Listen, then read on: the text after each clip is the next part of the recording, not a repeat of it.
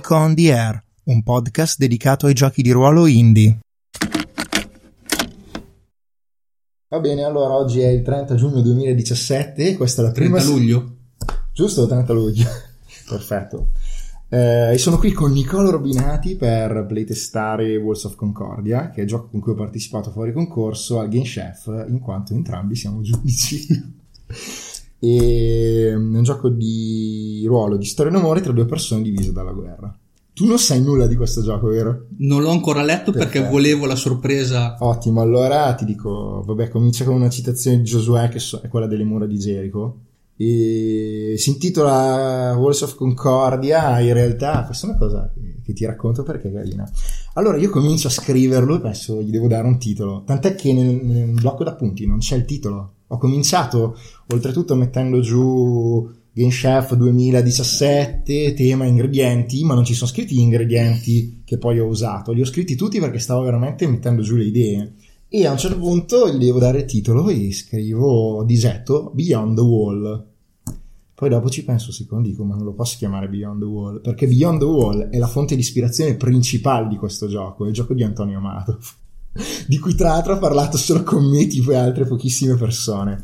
Per cui ringrazio Antonio per eh, lo spunto. In realtà il gioco, da come mi ha parlato, è uscito molto diverso, il che è un po' l'idea per... eh, cioè che quando parti con giochi con la stessa promessa puoi fare anche cose completamente diverse per cui tutti i segaioli che dicono eh, ma dice la stessa cosa cosa ce ne facciamo di tanti giochi sui maghi? Abbiamo già Mage di Ascensia. Non è vero perché i giochi si sviluppano in maniera diversa.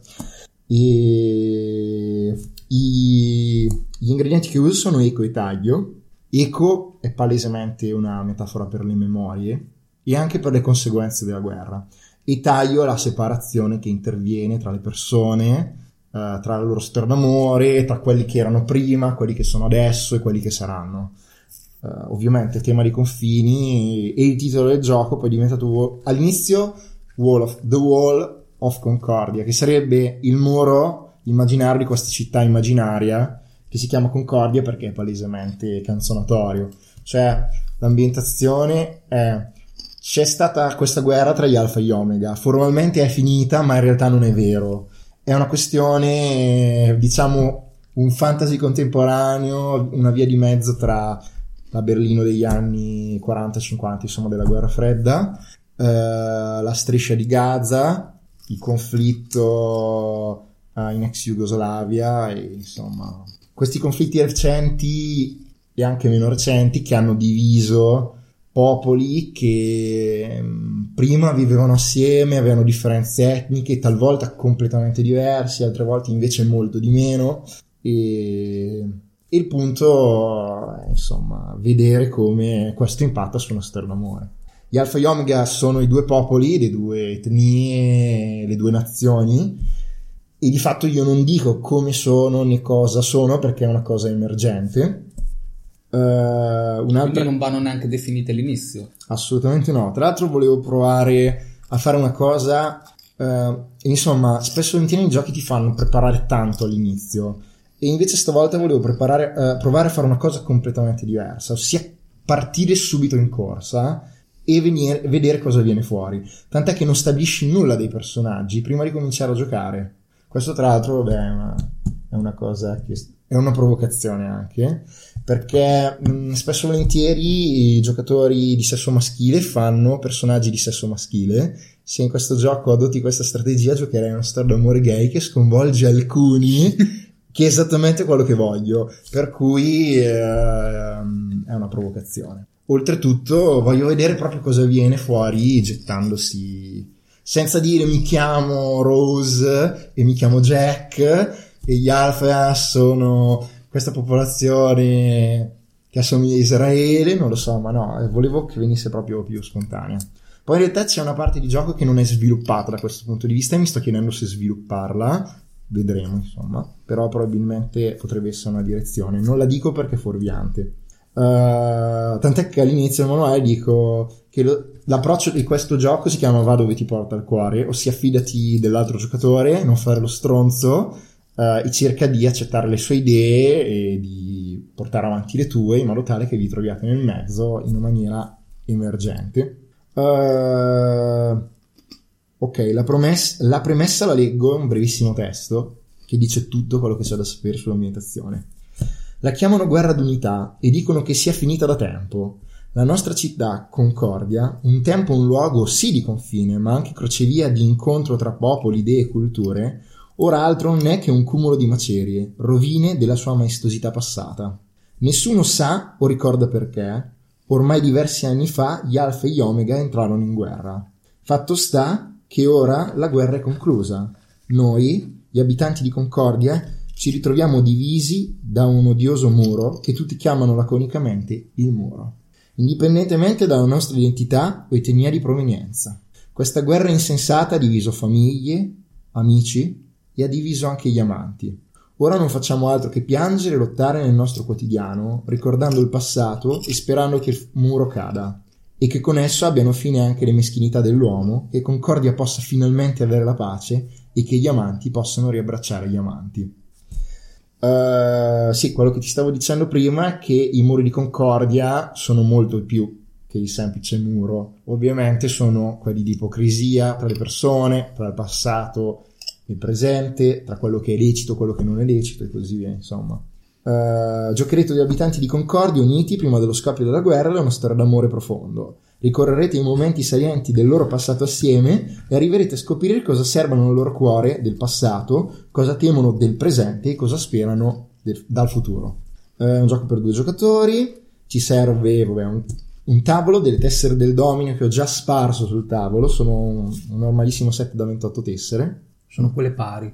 Allora sì, la particolarità è che alcune tessere del domino hanno un chiodo, un, um, una borchia che serve per girarle meglio, mischiarle meglio, eccetera.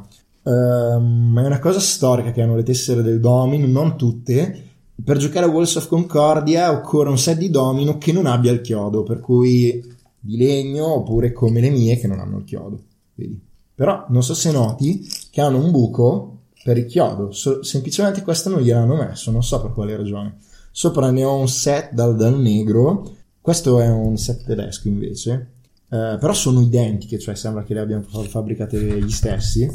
Semplicemente eh, queste non hanno il, la borchia e hanno i numeri colorati, secondo me per... Um, per quel discorso anche di accessibilità che facciamo nel Game Chef, dare più informazioni possibili un, alla stessa maniera, per cui hanno i numeri scavati, per cui una persona non vedente può toccarli e capire il valore della tessera. E hanno ovviamente, vabbè, il numero si vede per una persona che non ha problemi di vista. E poi hanno anche il colore evidentemente perché cioè, non so se uno vede il rosa si ricorda che il rosa è il 3 tutti e tre hanno il rosa come colore per dire. Quindi non so, mi viene in mente Ticket to Ride, le tratte hanno anche i simbolini oltre ai colori, perché se una persona è daltonica magari fa fatica a vederli. Um, poi vabbè, ci saranno matite, penne, gomme, ce l'abbiamo. Foglietti per scrivere ne abbiamo una caterva. E quattro foti, foti per uno. Esatto. Mi sono dimenticato lo scotch, quindi adesso vado a prendere. Segnalini di due colori, useremo il rosso per la disperazione e il verde per la speranza dicevo dello scotch ehm, i segnali di due colori l'ho già detto e un sacchetto che ci servirà alla fine le foto prima di giocare dobbiamo fare una selezione di foto quattro foto per giocatore Uh, devono rappresentare dei luoghi o dei dettagli di luoghi che potranno entrare a far parte della vostra concordia immaginaria. Di fatto sono dei luoghi o dei dettagli di luoghi di concordia. De- do- bisogna scegliere foto che per noi siano suggestive, che ci facciano pensare alla malinconia di una storia d'amore spezzata dalla guerra, ma anche a, a quella bellezza che sanno esprimere cose fragili e potenti al tempo stesso, come l'amore. Questa è una frase da Fabio Volo del Male.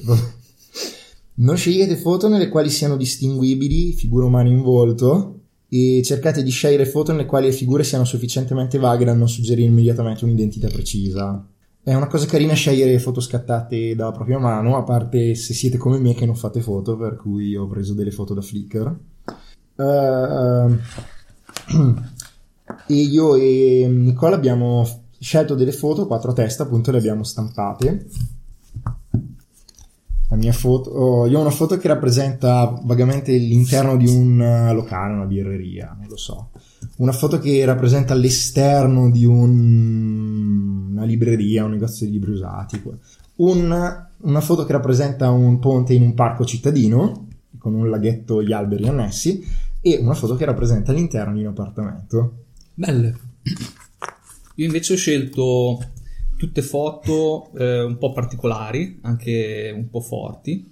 Eh, una foto che rappresenta eh, la Concordia in rovina, Mm-hmm. ovviamente. Ci sono dei, dei condomini Dei bombardati. condomini bombardati o comunque eh, terremotati in qualche modo. Una foto che eh, rappresenta invece la commemorazione di vittime della guerra.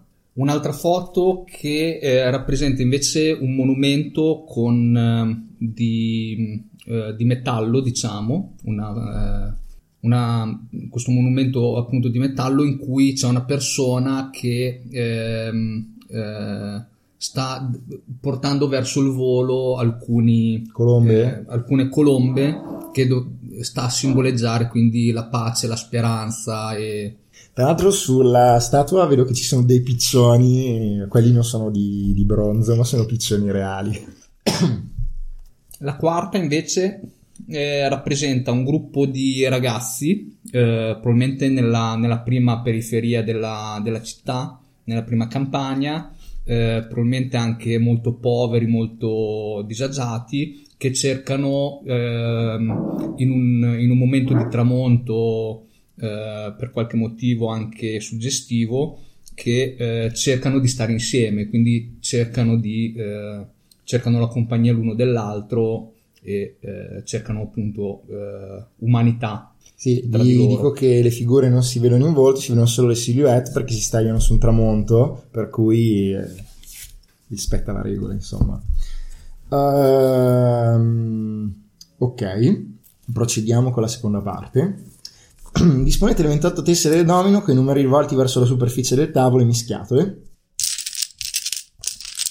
Perché in realtà dovranno... Le avevi già mischiate, quindi. Sì, in realtà lo buttate giù e basta.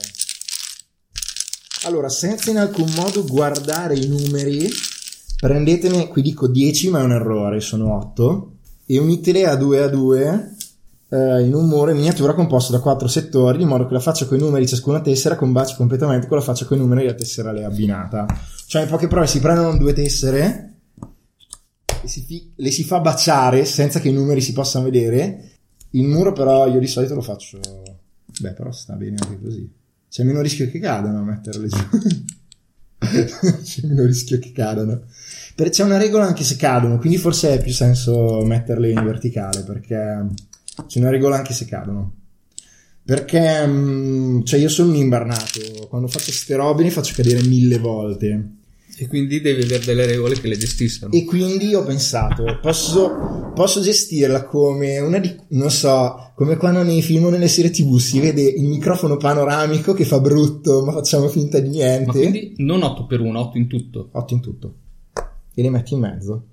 Per cui c'è mm, questo muro fatto di 8 tessere a 2 a 2 che si combaciano. Noi vediamo il dorso, quindi non sappiamo minimamente che numeri ci siano sulle tessere. E li mettiamo al centro del tavolo. Uh, vuoi fare le foto? Cioè, se fai, fai le foto? Bellissimo, finalmente qualcuno che fa le foto. Uh, allora, sì, giusto. Dopo in realtà c'è una disposizione anche cioè c'è una disposizione attorno al tavolo anche per le intanto, foto. Intanto ne abbiamo parlato, Esatto, quando le disponiamo si fa, si Sì. rifà la foto. Ehm, Devo dire foto come te o posso dire... no, tu sei Emiliano per cui dici foto. Io dico foto. Uh, c'era qualcosa da dire? Ah sì, fondamentalmente il gioco utilizza me- la metafora della memoria, ma non è soltanto una metafora, è anche una meccanica. Cioè noi in tutto il gioco avremo la rivelazione delle tessere e quindi vedremo i loro numeri. Sapere i loro, i loro numeri ci servirà alla fine per avere un finale più bello. Questa è una metafora dello sternomore, cioè solo ricordandoti com'era l'amore con quella persona, alla fine puoi avere più speranze di tornare insieme a lei. È ovvio che, per esempio, sono un disastro, sono convinto che non mi ricorderò nulla. E per esempio, eh, Giudice Coccodrillo nella sua recensione l'ha scritto: alcune persone faranno pochissima fatica e altre molta di meno. Questa cosa tutto sommato per il momento mi sta bene, per il momento, come ipotesi di lavoro sul gioco, perché, perché in realtà... Perché comunque è, una meccanica che è previsto, nel senso ci, ci saranno persone che davanti a quella situazione avranno più o meno capacità o eh, disposizione a ricordarsi l'amore e a, e a, tornare. Non lo so, se giochiamo a, um, a, un, a, un, gioco in scatola dove sono premiati giocatori con capacità particolari, non credo che sia problematico. Il punto è che qui credo che sia meno problematico perché il vero punto del gioco, così come nei giochi che tutto sommato hanno dei temi seri in cui alla fine no, ti può anche non andare così bene, penso a Polaris, non è veramente se cadi, se muori, se vivi, ma è il percorso che fai. Quindi, cioè, alla fine i personaggi possono anche morire in questo gioco, ma non per questo la loro storia d'amore è meno importante. Al massimo avrà un finale più triste, d'altronde. Così come possono vivere tutti e due, ma magari tutti e due sono stati cambiati dalla guerra e, e non riescono a stare insieme. E non riescono a stare assieme Uh, per cui per me è del tutto secondario. Poi ovviamente il gioco ha una parte numerica e se questa è troppo pesante me ne accorgerò soltanto giocandolo e quindi cambierò se, se sarà necessario. Uh, rispetto all'inizio, uh, non mi ricordo se lo dicevo già a registrazione in corso, ma credo di no, sono passato da 7 tessere a 5 tessere nel muro a 4 tessere questa è per una questione di lunghezza del gioco. Sì, ne avevi già parlato. Comunque. Ok, perfetto. Il discorso è che è anche più facile ricordarsene, per cui. diciamo che alla fin fine mi sta bene che i giocatori riescano a ribaltare un risultato molto sfigato ricordandosi, è quello il punto. Se uno ha una buona memoria e si ricorda tutti i numeri del tessere, a me sta benissimo che ribalti anche aver preso. Cioè, il punto della giocata forse è proprio quello. E ehm, Va bene, andiamo avanti. In qualunque momento del gioco un giocatore faccia maldestramente cadere le tessere del muro, quelle che terrà davanti a sé, deve prendere un foglietto e scrivere su di esso il ricordo di qualcosa di bello di concordia che è stato rovinato dalla guerra. Questo ricordo deve essere collegato a uno dei luoghi corrispondenti alle foto che ha scelto, cioè le quattro che hai scelto tu, indipendentemente che queste siano già state scelte dall'altro giocatore per rappresentare un luogo di concordia. Noi non scegliamo le nostre foto, scegliamo quelle dell'altro giocatore. Però quando facciamo cadere le tessere aggiungiamo dettagli che prima erano belli e che adesso sono stati rovinati dalla guerra. Eh, e possono essere un dettaglio, un rituale, una persona, una sensazione legati in qualche modo a quel luogo. C'è un parco, può essere la gente che faceva jogging, adesso non fa più jogging perché ci sono i cecchini, per esempio.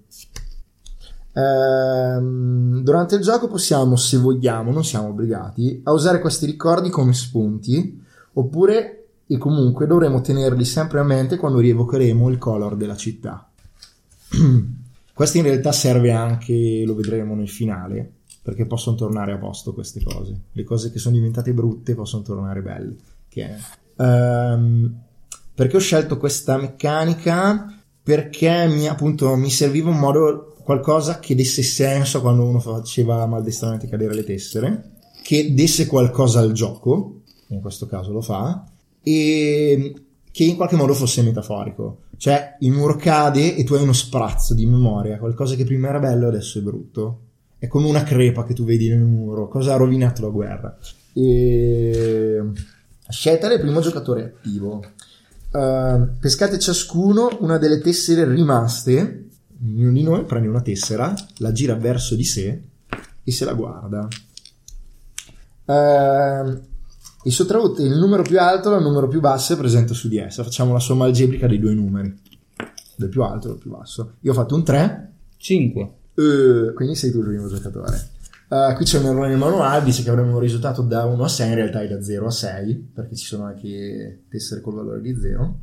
Tu sei il primo giocatore, Uh, c'è una regola anche per il pareggio che non vi sto a dire. Dovete tenere queste tessere dav- uh, dobbiamo tenere queste tessere davanti a noi, adagiarle sul lato lungo, invece quelle del muro sono sul lato corto, uh, di modo che l'altro giocatore non possa vederle, come stiamo facendo in questo momento. Cioè, come di solito si gioca a domino, a domino le tessere che tieni tu le tieni così. Ora dobbiamo disporre le quattro foto che abbiamo scelto prima di giocare davanti a noi nell'ordine che preferiamo dalla, vostra, dalla nostra parte del tavolo.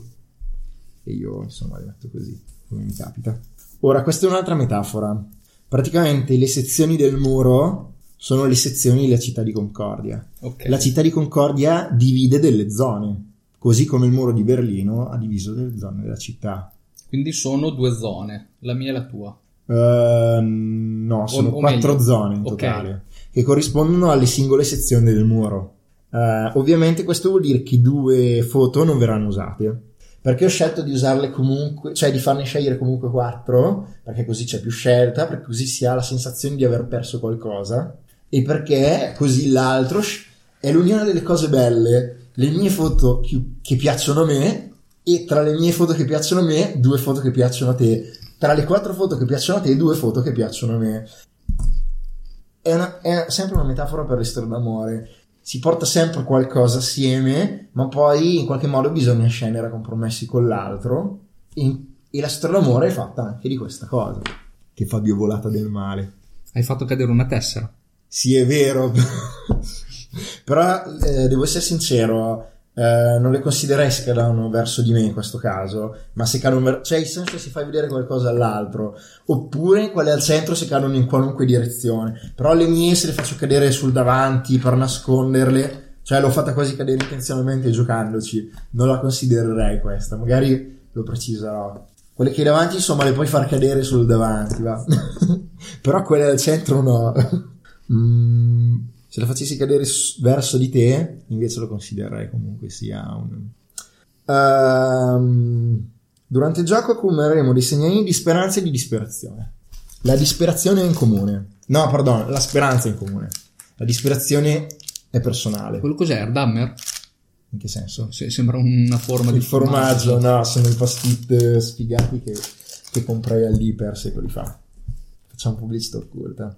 Quindi abbiamo detto che la speranza è in comune e la speranza si mette pr- al centro del tavolo vicino al muro. no, tranquillo. ok. Hai paura, hai paura di toccare il muro? Sì, esatto. Ehm, invece, ciascuno di noi avrà disperazione. Al mio post-it scrivici disperazione e mettilo lì. In realtà non è veramente, diciamo, necessario avere le etichette, però aiuta a non eh, sbagliarsi, ecco.